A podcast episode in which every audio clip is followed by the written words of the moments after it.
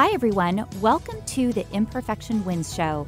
I'm your host, Sam Willing, executive coach and speaker, and I have a passion for helping people make positive, transformational changes to their businesses and themselves and break through roadblocks to live their best lives.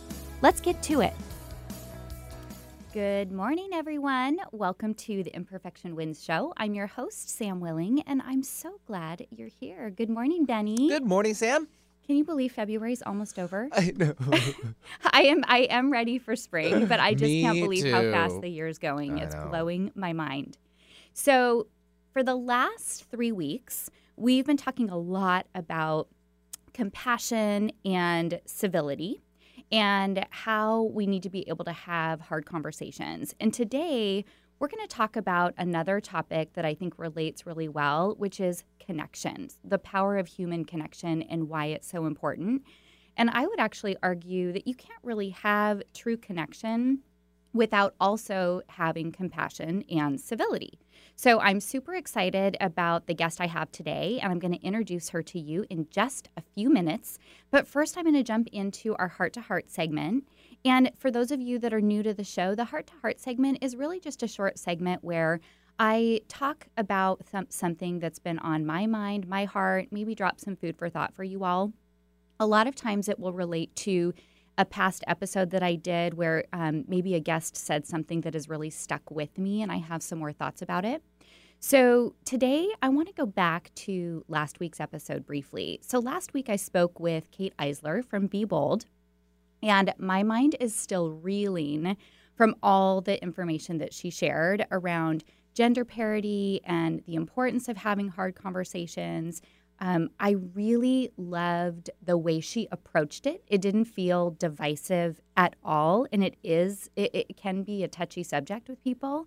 I just really liked that she presented facts, and I also really loved her focus of balance and belonging. And at the end, she talked about, you know, what can we do? How can we get involved? How can we make progress? And she talked about, you know, if you don't know what to do, just pull up a chair. Like, just be willing to pull up a chair. And I just have been thinking a lot about that visual. I love that, um, just that idea of pulling up chairs for people or pulling up chairs for ourselves. And so, as you all know, because I've been talking about this on the show, um, I have some real intention around having those hard, uncomfortable conversations that I've always avoided. And I just really feel like for maybe not the first time ever, but I really feel this renewed sense of wanting to learn and understand and have a table, have my table set for everyone. And there are enough chairs to go around. So, one of the reasons that I mentioned last week that I really wanted to commit to having these conversations and learning more and understanding more um, is that I feel like I need to model that for my kids. And I really want my kids to not be afraid to be their unique selves, not be afraid to ask questions. I want them to be open to new ideas and be curious about other people's lives. And I want them to know that I'm curious about their life and their thoughts and opinions. In the beginning of the sh- uh, show, um, not too long ago, I had Shay Bearfield on, and she talked about how one of the most important things that her mom did was ask her opinion. And she never devalued that opinion. She may disagree, but she didn't ever devalue that opinion or try to set her straight. And I just really think that that is um, really amazing. And I want to instill that in my family too. And it's never too late. I mean, my kids are 16 and 18, and I'm, you know, I, I want to make sure that we're, we're having those conversations and making sure that I don't unintentionally make certain topics taboo just by not welcoming certain discussions into my home or and it, that could be directly or indirectly right? I mean it's not like i always say we will not talk about these things. I mean i did share that sometimes i do when it comes to religion and politics but that's going to stop. I'm not going to do that anymore. Um, but you know sometimes we can make topics off limits just by being uncomfortable with them ourselves or avoiding it ourselves. We might unintentionally be sending a message that something is off limits or not okay to discuss. You know, I was listening to a speaker a couple of weeks ago that told this story about a pregnant dog. Um, don't worry, it starts out as a sad story, but it, it's it's okay. Um, a pregnant dog that was hit by a car and her hind legs were injured, and she did end up living, but her hind legs were never the same, and she sort of drug them behind her as she walked. And when she had her puppies and they started walking, they also were dragging their legs behind them when they walked. And so the owner was really worried and sort of confused. Why would this be happening? And he took them to the vet to get checked out. And the vet determined that their legs were totally fine, but they were doing what was modeled for them. Like they had been watching how their mom was walking, and they started walking in that same way, even though their legs were perfectly fine. And this story really struck me because it made me really think about the conversations we've been having on the show lately and just thinking about what am I modeling? I mean, do I want my kids to drag things around like perfection, fear, worry, control? Do I want them dragging those things around them, behind them, everywhere they go? And of course, the answer is no. So, in order for them to not drag those things around, I need to not be dragging them around in front of them either. So, as always, I've talked a lot on the show. I am really working on releasing things that don't serve me and releasing things that are dragging behind me and holding me back from being 100% me and in my purpose. So, here's your food for thought for the day. What are you modeling? Is there anything that you're dragging around that needs healing and release? And if you're having a hard time releasing it or healing it for you, can you do it for someone else that might be watching you and using you as an example in their life? And it doesn't apply just to your children. Really, it can be anyone. We all have people that are watching us and using us as examples. So just think about it this week. I know it's really gave me pause to think about what I'm modeling, modeling and want to model. Um, and I'd love to hear from you on social media. Hit me up on Instagram if you want to talk about it. Okay, let's get into our interview today because it's going to be a great one. And I'm so excited to introduce you to Kimberly Layne, who's joining us from California by phone today. And Kimberly is a life and leadership coach, public speaker, and new author, which is super exciting. So, Kimberly, are you there? I am. Good morning, Good Sam. morning. It's such a joy to be here with you. Welcome to the show. I'm so glad that we get to talk. And I um, I just want to tell everybody because I do spend so much time talking about my love and affinity for Eris Sisters on this show. And Kimberly and I actually met through Eris Sisters, just like Shay and so many other amazing women that have come into my life over the last few months. So I'm so thrilled to have you here. I'm really excited and grateful for the connection. And I would love for you just to start by telling us a little bit about you. Wonderful. Yes, I do have to say, it's Eris Sister has been just such a gift in my life as far as connecting me with just amazing women with great stories, great inspiration, and doing great things with their life, such as you, right, Sam? So, um, a little bit about myself. As you mentioned, I am a professional speaker. I am also an author. I've got a book coming out, which I'm sure we'll talk a little bit about Yeah. uh, coming out this week, actually, which I'm excited It's about. so called exciting. Connections. Yes, Connections Change Everything. I'm also a uh, connected leadership consultant and coach um, from a leadership perspective in the business world, but I'm really also on an overarching passion about just improving connections everywhere. And I also work with women from a coaching perspective um, to help really coach themselves to better connect with themselves, which helps, helps them to better connect in their life and, and bring more joy to their life. So very passionate about connection, as you can as you can see. Um, just you know, from a passion perspective, other than connections, I am and I do have a bakery. It's an artisan bakery. It's an e-commerce bakery because I'm just I love the way when we sit down and have a meal, um, how much joy that brings us and how much it brings us together and we bond over sharing a meal. So I've taken retro recipes from my grandmother, my mother, my nana, and I um, sell indulgent Italian mascarpone cheesecakes, luscious layer cakes, um, and just it brings me so much joy to be able to bake for people and to put my love on their table. So that's a huge passion.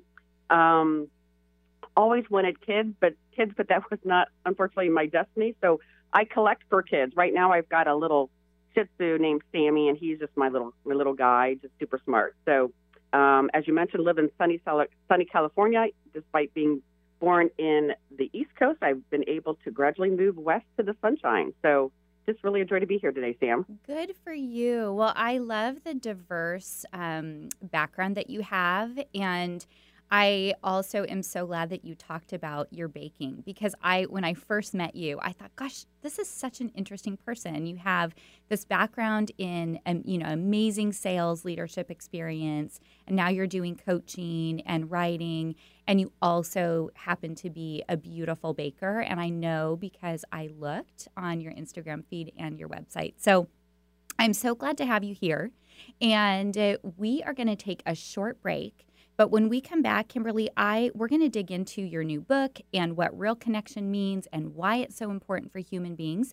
So everybody, we'll be right back. You are listening to the Imperfection Wins show on KKNW 1150. This show is sponsored by Urban Restoration, the Eastside's premier builder for remodeling, new construction, and so much more. With over 20 years of experience, the team at Urban Restoration has built a foundation of integrity, trust, superior craftsmanship, and personal accountability to clients. Whether you are building a new home, doing a total home remodel, or even a small project, the experienced team at Urban Restoration will walk you through the process and leave you with the results you desire.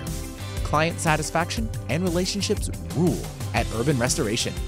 If you are located on the Greater East Side and looking for a contractor you can trust, visit the Urban Restoration website at ur-build.com that's the letter U, the letter R, dash build.com for contact information and to check out pictures of their amazing craftsmanship.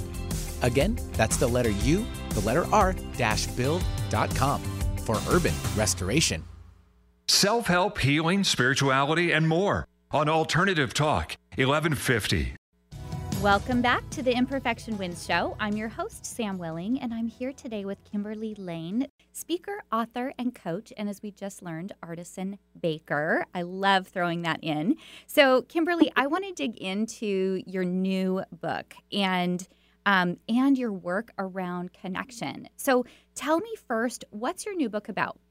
So, again, the name is called Connections Change Everything, and the subtitle is How Smart Leaders better connect through conversations, and it's about how to retain top talent.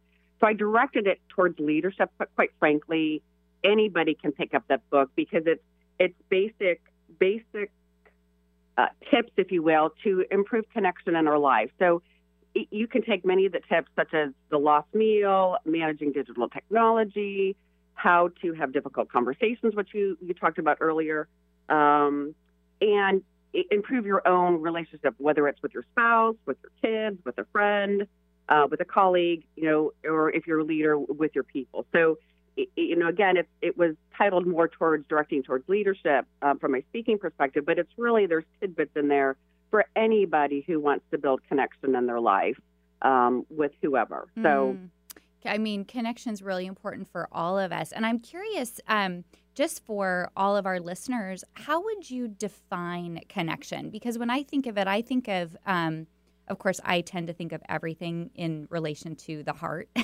so I I think of it as it's deeper than just sort of surface level. It's like a human connection, sort of a heart connection. Um, and so I'd love to just, just, to hear your definition. How do you fi- define connection when you're when you're out speaking or in the book?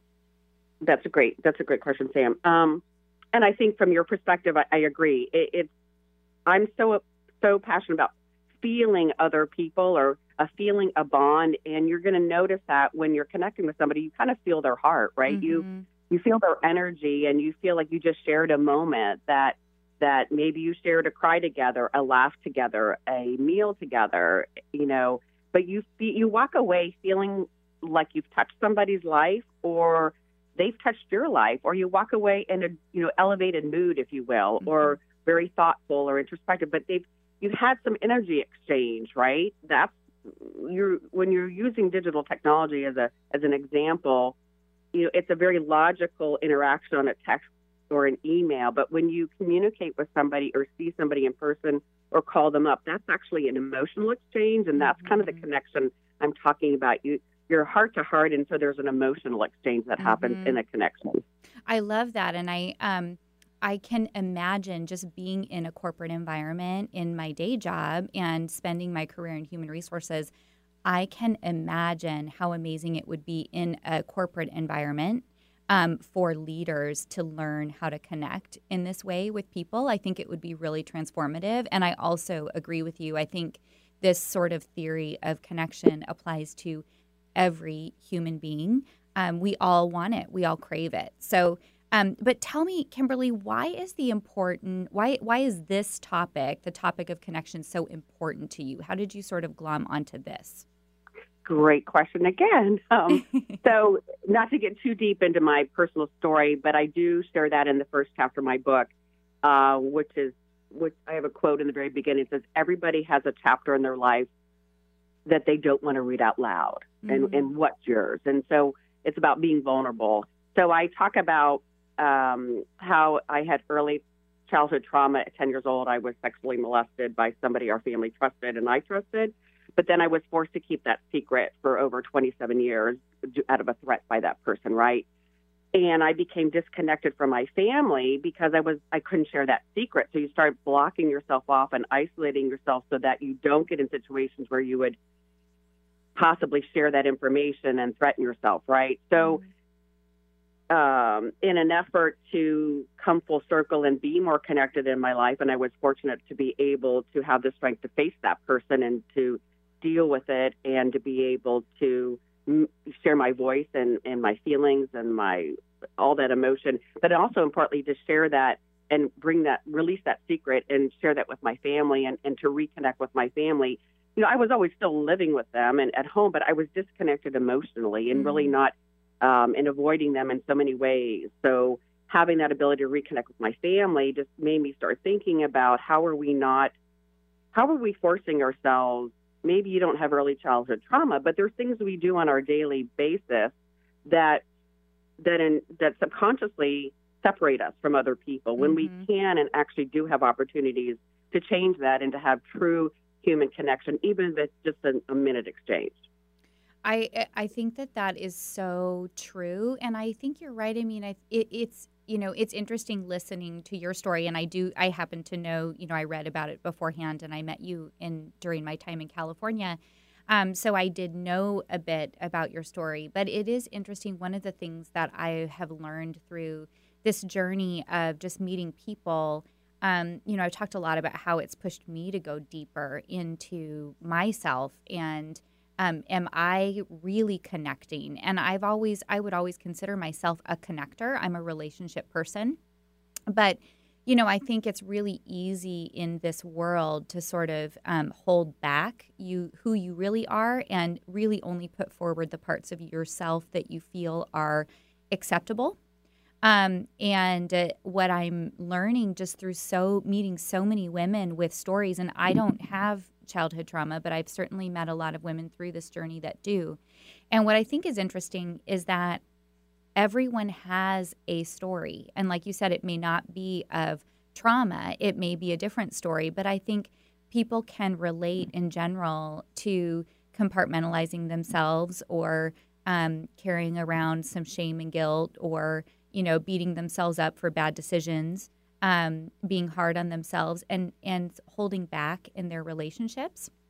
And I think one of the interesting things that I've learned through this journey, and it's a pro- it's a progression for me, is just the freedom that comes when you are just yourself, when you sort of are just, you know, upfront about um, maybe the places in your life you feel like you've made mistakes or you have regrets or you just are not holding back and you're um, 100% you and present in a conversation instead of trying to please someone.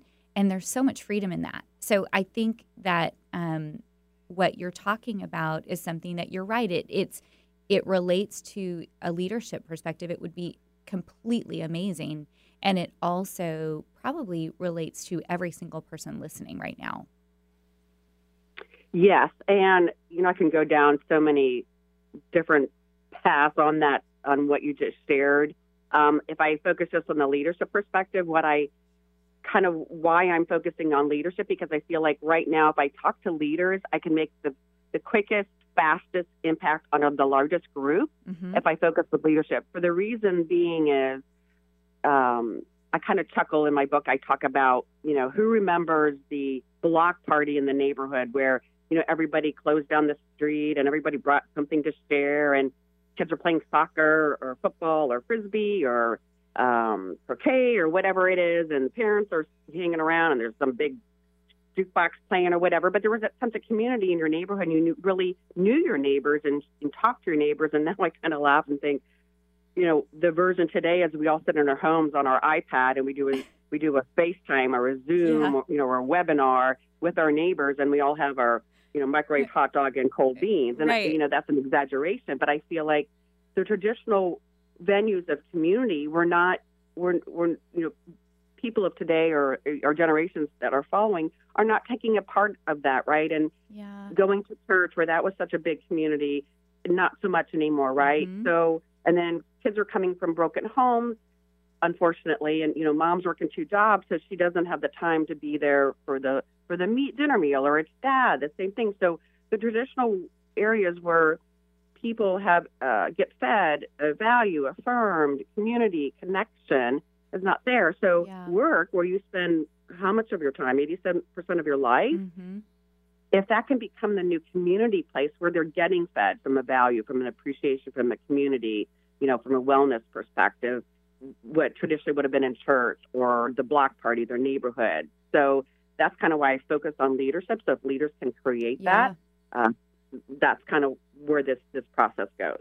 It's so, I mean, there are so many things that you just said that resonate with me. And um, from a community perspective, absolutely. It's absolutely true. And I'm guilty of it. I mean, I am guilty of keeping such a fast pace that, you know, I know some of my neighbors, but I don't. Um, those are relationships that I built when my kids were small and they were outside playing, you know, and I, I wouldn't say that I have made all of this effort to get to know my neighbors beyond that circle.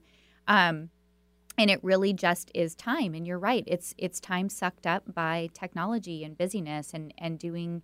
Um, having a life that is packed to the brim with obligations and responsibilities. And it makes it really hard when you're busy to connect, to slow down and connect. And I think leaders feel that, um, you know, in a business setting, leaders feel that so much and i know that being a leader it is my intention is and i love connection and, and relationships and even for me my intention is to connect but the actions behind it and the reality of my day um, doesn't um, doesn't allow for it or i don't i don't allow for it you know in the way that i stack my day. So i think um, it's really amazing that you're focused on leaders. And, you know, one of the things that I talked about in my speech on compassionate leadership was just the epidemic of loneliness. And, and we all know that loneliness is an epidemic in um, our country, but it also in our lives, but it also is an epidemic at work. And I think it's exactly what you're saying. It's because people are spending so much of their lives at work and they need that connection. Exactly, exactly. Yes, and I and I'm I was guilty of it when I was in the corporate world. You know, you thought the thought of oh, it would be great to go to lunch with Sam today or Billy today, but oh, I'm so busy. I've got to sit at my desk and eat my lunch. I mean, Yeah. that's, Yeah. we just naturally think it's. You know, I, I at least felt that doing something social, like going to lunch or having a cup of coffee or getting out of my chair and walking down the hall and having a conversation with somebody was a quote waste of time, not Yes. as productive as if I sat in my chair and plug through my presentation emails or whatever it was, right? Yeah. Yeah. We just naturally assume that's that's the less that's that's not an efficient use of your time. That's not the most productive. It's yeah. It's so true. I actually had a funny experience um, in the job that I am now. There are like many, many different cultures. And one of the men that I work with, um, he's from Spain. And it, we had a meeting set one day for 10 a.m. and we were meeting downstairs. We were going to go to the coffee shop. And I was there, you know, at like 9:57 with my coffee, sitting down, ready to go. And he walks in and he um, greets me, and he gets his coffee and he sits down. And by now it's probably like 10.05. And it, I, in my mind, I'm like, I'm about being productive, right? So I'm like, we've got a list right. of things. Like I, I always do the niceties, like, hey, how are you? Okay, let's get to it, right? And right. he sits down and I say, okay, like here's sort of the list of things I want to talk about today. And he looks at me so kindly and he says, oh, yes, great. And then he says, but first we have coffee. And oh, he's oh, like, it was like, oh, oh, I see. So we sat for like 10 minutes and had our coffee and talked. Like actually he asked me about my kids and my weekend and and then we jumped into what we needed to get done. And you know what? We got it done. And yeah. I thought that is so lovely. Like for him, my my urgency about it was really foreign. You know? And so I that resonates with me a lot. And I haven't been great at instituting that in my own life, but I do think it's really lovely. Um, okay, Kimberly, we're going to take a quick break, but when we come back, I want to talk briefly about what happens when we don't have connection and then what are some things we can do to start to increase our connection with others? So we'll be right back, everyone. You are listening to KKNW 1150, the Imperfection Wins Show. Hey, everybody, it's me, Sam. Many of you know that one of my greatest joys in life is handing out small, perfectly imperfect wooden hearts. That's right, I said perfectly imperfect. These are the words that came to mind when I held one of these handmade hearts in my hand for the first time. These beautifully crafted, imperfect hearts are made by my friend Gary. Fate brought us together, and ordering hearts from him and giving them to anyone who needs one has been a joyful part of my journey. The hearts serve as a physical reminder that things don't need to be perfect to be meaningful. Check out my website, samwilling.com forward slash imperfect hearts for the whole heart story, to place an order, or make a donation. 100% of the proceeds go towards the mission. Don't forget, that's samwilling.com. Get your daily dose of variety. Alternative Talk 1150. Welcome back to the Imperfection Wins Show. I'm your host, Sam Willing, and I'm here today with Kimberly Layne, speaker, author, and coach. And we're having such an awesome conversation about human connection. So, Kimberly, before we ended, we were talking about the power of connection and why it's so important. And I thought maybe you could briefly just share what are the consequences of not having connection? What happens? Well, um, and I'll, I'll I'll cite some of the some of the research that I did and in my book. And so you know, research we're saying when we are frequently meeting or speaking and have meaningful connection with people is definitely a positive influence on our happiness and joy. And it's actually proven that being connected to a, a significant community, um, whether it's personally, you know, in your personal life or at professionally, is just as much a risk factor in your life expectancy as diabetes, obesity, and heart disease, which was like, mm. whoa. I mean, this yeah. has a huge impact on our happiness, number one, and our health and life expectancy. So yeah. that's that's like the high level consequence of, of being disconnected. I think, you know, on a smaller level, we talked about already, you've talked about the isolation epidemic, which is another reason why I think the workplace has to be the community place. I think you're seeing incident, high incidence of uh, suicide, higher levels of anxiety and depression. I mean, those are just I just think a lot of that's coming from just the the digital technology that is we pretend or we think or assume we're having connected conversations over text and email, but in reality it's it's the emotions being removed, so we're not really connecting, we're just interacting. And I mm-hmm. think we're seeing the consequence of that in, in, in what I just referenced. I love that actually that point that you made. We're interacting, but we're not connecting. I think that actually is what happens I think that happens all the time. And it happens through social media and text and email and even face to face, right? Like you can absolutely interact with someone and not connect with them. Correct. Yeah. Correct. Yeah. That's so like interesting. Yeah. Go ahead. No, so like your your situation sitting down for coffee, if you just went through the business interactions on agenda, that would have been a slight high level connection, maybe because you're connecting on a business level. Mm-hmm. But I wanted to ask how you felt when you actually left that conversation because you had connection over coffee, meaning he asked Yeah. about your family, probably about your passion, and how did you walk away from that situation versus had it been the latter where it was just the business conversation, right? Yeah, you know, I felt um I think I felt joyful. I mean, I felt like we were like like we were friends. You know, Exactly. and it, it really it was sort of a warm feeling and and like funnily startling. You know, because it's like so not how we're so used to like doing things and checking things off the list. It was really lo- it was a really lovely moment. And I do um one of the things that I do in my role um is I've always made it a point to go on walking check-ins with employees.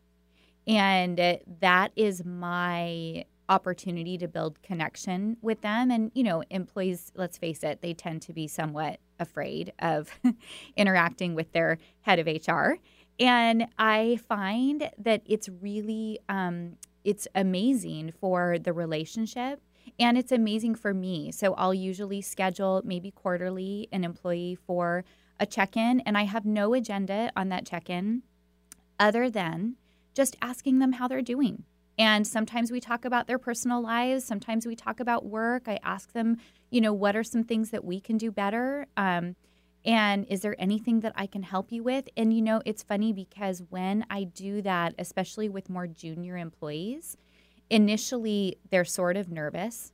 And so I always have to preface the meeting invite with, this is just a check in. I have no agenda, truly. You know, I just want to check in with you and see how you're doing. And after talking for about five minutes, they tend to warm up, and um, and I think they really enjoy it. And it, I love it. It is one of my favorite things to do. and I think it's kind of, you know, it's you're building trust with that person, but you just made an investment in them. You didn't have an agenda. You weren't trying to get something out of them.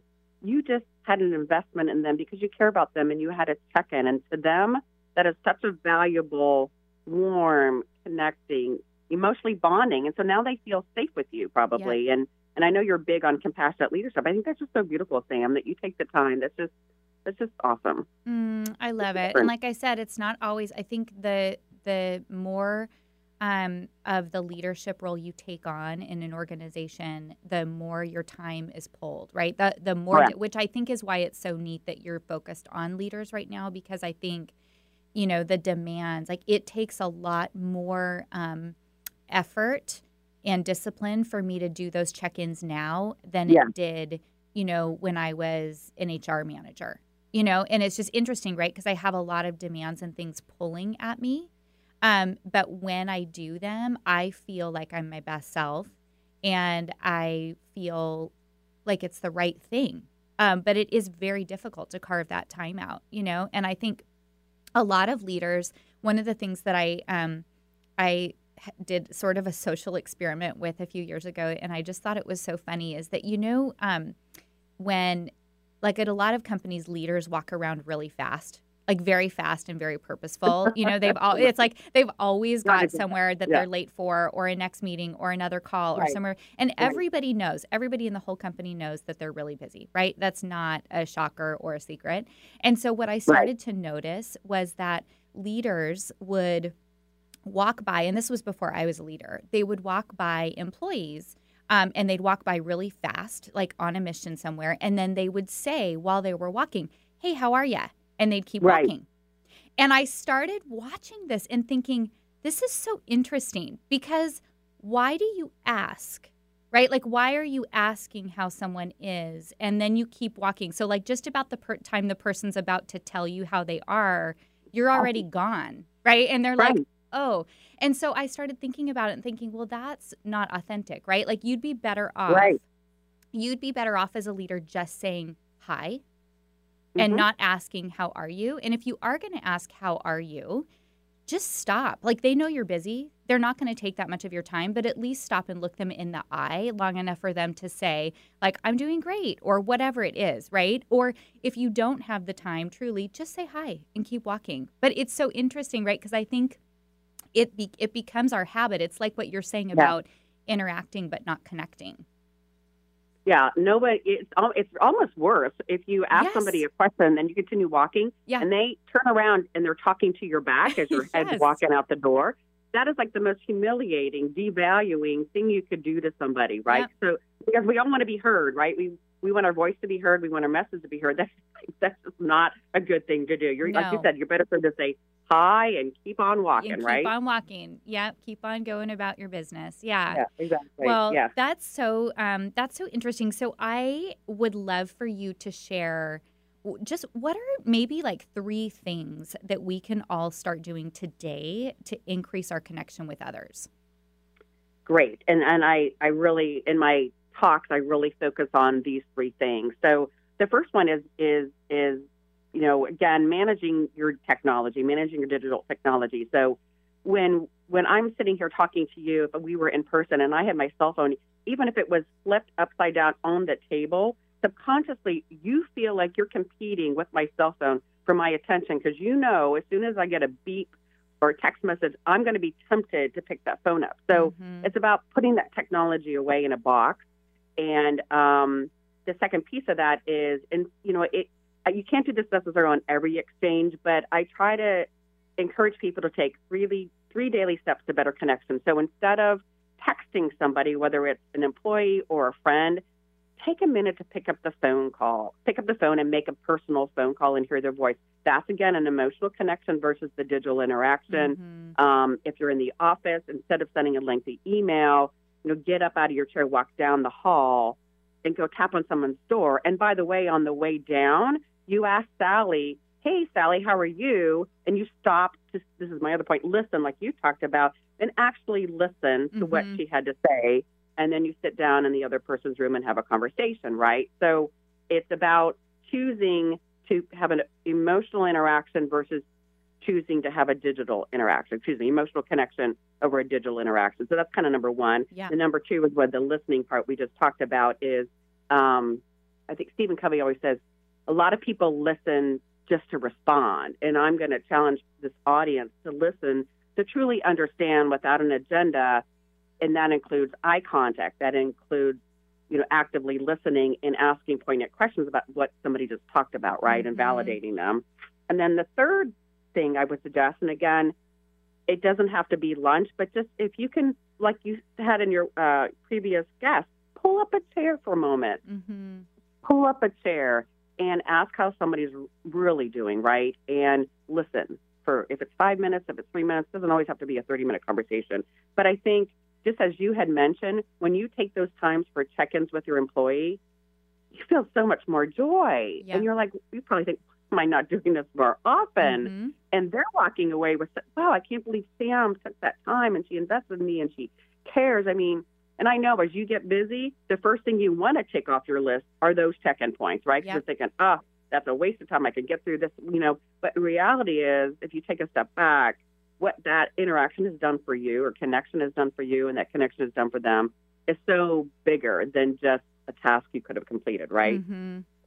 It's so true, and I love all three of those things. And the um, the technology one, oh my gosh, that is such a hard one. And I, you know, I'm guilty of it. I think everyone I know is guilty of it. You know, even with my own children, you know, I will be. Um, they'll be talking, and I will. I don't even know, know if I should admit this, but I'm going to. They'll be talking to me, and I'm listening, and I'm also on my phone. And like we Yep. know from the research, there's actually no thing such thing as multitasking, right? So Yep. I am at that moment not really listening and being present to them. Um, and it's something that I'm really working on changing. And I think that technology piece is huge. Um, and I also loved what you said about actively listening. And we could do a whole show on active listening and what that actually Yeah. means because I think so often when someone's talking to us, we will already be formulating our response to them while they're talking instead of really focusing on what they're saying. And we have all these sort of you know we're seeing it through our own lens. And so i i love that one too. And another thing that you i read um and you talk about it in your book and you've touched on it a little bit today is just through your baking is just the power of you call it breaking bread with each other. And um, I think that's a really beautiful concept um, and something that we've sort of lost the art of. I mean, even having a family dinner can be challenging these days.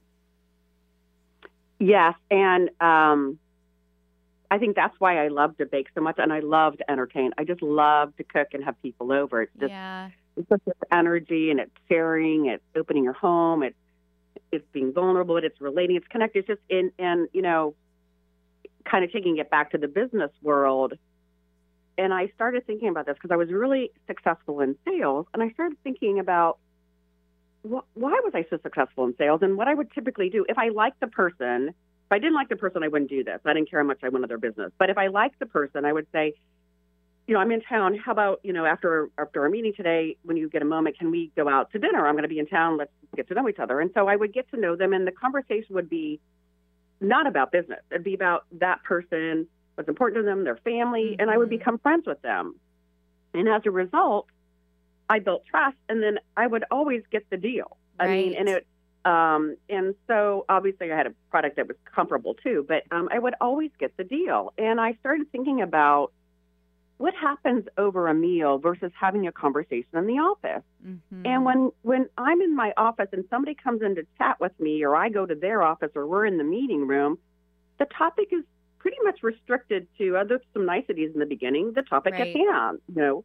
But if you invite someone out for coffee or, or get out of the office and go have lunch, all of a sudden the the the topics open up. I mean, Yeah. you're not going to talk about politics and religion, but yeah. you know, the, you, you all of a sudden you're not going to delve into business right away. You're going to be like, do some niceties, and then you get into, oh, I didn't know you play tennis. We should play tennis sometime, or yeah.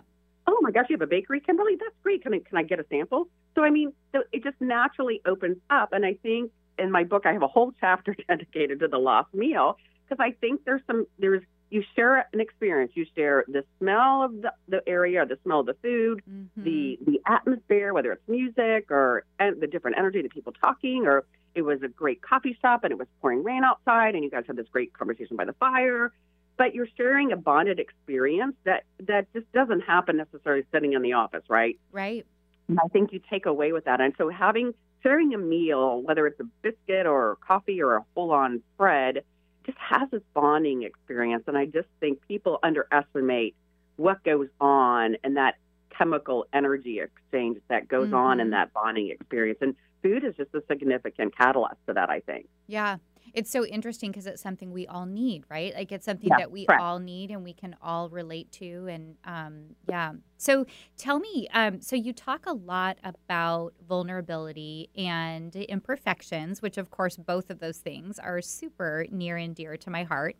Um, Yes. But why do you think that people respond so well to others showing vulnerability? Because I'll tell you, I really have found that in the way that even the imperfection wins show and brand has grown. Really it has not been by my forcing at all. And what i hear over and over from people is that they um, just really appreciate that i'm vulnerable and i am honest about where i'm at. And it's been um, sort of scary to me in some ways and then also really freeing. So so tell me why do you think people respond so well to others showing that vulnerability. Hmm. Okay, that yeah, that can I could talk about in several different areas. so, um, going back to my early childhood trauma, you know, going through that experience, I felt like I was damaged goods, right? So I couldn't share that what happened to, with anybody in my life, you know, or you know, what I mean, it was just like I have to present the perfect Yeah. Kimberly, right? So Mhm. and I started feeling like I have to be perfect to be loved, I have to be perfect to be accepted. But when I started sharing my story, and other women would be like, "Oh my gosh, that happened to me," or my vulnerability, my fear, my anxiety, my depression, all that stuff. All of a sudden, it was like I'm I'm when I'm being less perfect, I am more loved, and it's an Mhm. awesome feeling, right?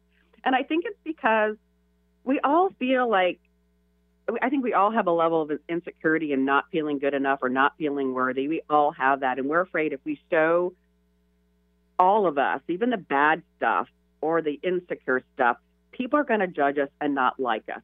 And I'm sure there will people that do that, but guess what? They're just as insecure as we are, and they just haven't come to the point where they're vulnerable, vulnerable enough to share their Yeah. their side of themselves. They're still projecting that perfect person, right? But I think when you're vulnerable and you share something about yourself, I would say 99.9% of the time, somebody's sitting there and saying, Oh my gosh, I feel the same way. I like her. I can relate to her. Yeah. I can connect with her. I feel safe with her. I think being vulnerable allows for safety and allows for connection and communication. Mhm. When you're just, you know, if two people are sitting there projecting their most perfect self, there's not going to be any connection there. There might be an inter- interaction, but I just don't.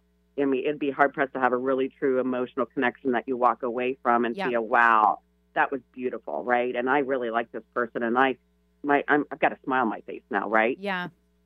It's so, you know what you're saying, I um I think I always think about, you know, when I started to be very open about some of my own, you know, insecurities and imposter syndrome and all of these different things that people who know me intimately it probably didn't surprise but from the outside it surprised a lot of people it was like oh my Yeah. gosh i thought you were organized or i thought you had it all Yes, together or whatever right Right, exactly. and uh, what I have found is that um, it that's sort of how movements start, right? It's like, okay, I go and I'm uncomfortable and I put myself out there and I go, and then it gives someone else permission to do the same.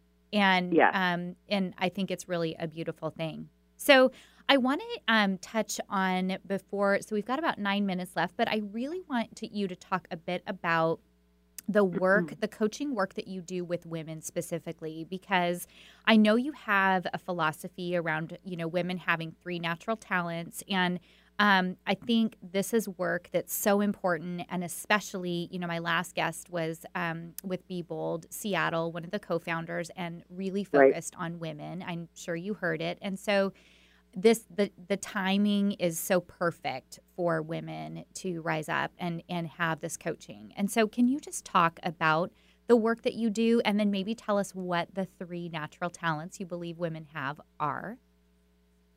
I love to, love to. I'm, I love this topic. Um, so once a month, I do a seminar. It's free here locally, and and um, I'm I'm going to start sharing it live on Facebook. But it's called W to the Third Power Women Winning Wednesdays, and it's an opportunity for women to come together professionally and personally because some of the topics are professionally related. You know, just like we talked about right here, the three. Uh, natural talents that women have as leaders, or it might be how to manage difficult people, and it could be family, it could be your boss. Um, so I really try to have a forum where women can come together and network, but then also have a safe place to talk about some of the issues in their life. And I usually start with, you know, a little bit of an education or a personal story to get people rolling, and then we we go through that conversation. Um, I just, and I'm really big on us rewriting our tapes in our heads because we just Mm. have these if we could just turn off our brain sometimes or put a different tape in, oh my gosh, we we would just So true. you know step out of ourselves, right? so and true. and truly accomplish what what we're here to do, right? So I really want to help women change those tapes and step into their true self and, and to really share their voice. And I think this is now the the uh, age of um, uh, divine feminism, where I think you're seeing this rise of, of feminine energy, but it's also feminine energy as a a leadership style, a relationship style, a team style. So Hmm. that kind of leads me into what are the three natural talents women have as leaders and, and women have in general. It's not it's that they, they fit very well as leadership, but that's really in our lives. And the three are in, intuition, high emotional EQ, and the nurturing collaboration um, ability to naturally bring people together, nurture and collaborate. So um, I think intuition, we all have that that powerful intuition that um, gives us so much insight into a situation, but I don't think we always tap into it. We push it down. We don't trust it. We assume everybody else's opinion is better. So if we could start tapping into that intuition and, and trusting that gut, it'll start speaking louder and louder as we start trusting that. Because I think many times we're like, well, shoot, I should have listened to myself, right? Mhm. and, and that happens so many times. So if we can start trusting that. Number two, um, we have this high emotional intelligence that men don't have, and that's what makes us great leaders. Like for example, there's a uh, I talk about there was a study at MIT, and they had thousands of people, men and women, various IQs, and they put them in sets of eight people, combined men and women and various IQs, and had them complete a series of tasks uh, uh, uh, online or in groups, you know, face to face. And at the end of the study, they looked at which groups completed the projects and tasks with the highest success rate. And it's with those groups with the highest amount of women, and the ones that scored the best at the top were those with the highest amount of women who also had the highest ability to read the emotional um, feelings or awareness of the people in the group that scored the highest. And so we just have this great ability, and I don't think we really leverage it. Again, it mm-hmm. kind of goes back to your gut, but our ability to mostly be aware of others is huge, right? Yeah. Um, and I would say um, it's, you know, we haven't leveraged it and it hasn't been valued like it's finally right. being valued now. It's so interesting because I can think back to, you know, I've been in human resources for over 20 years and I, um, I can think back to, you know, even 10 years ago being in situations where I was asked to provide some coaching to an employee or a leader to a female and the they people would come to me, you know, their manager and would say, "Well, she really needs some coaching. She's too, you know, she's just too emotional." And it's so funny because now it's like she's emotional. You're darn right she is. Like, yes. Right. And that's how we're going to move things forward, you know, is to have that passion and caring and emotional being being able to connect and build relationships. So, I think I'm so happy that it's being valued and that there's research being done um, and you know that we are able now to to begin talking about things like connection and compassion in the workplace. Um, yeah. you know i think that that's really important.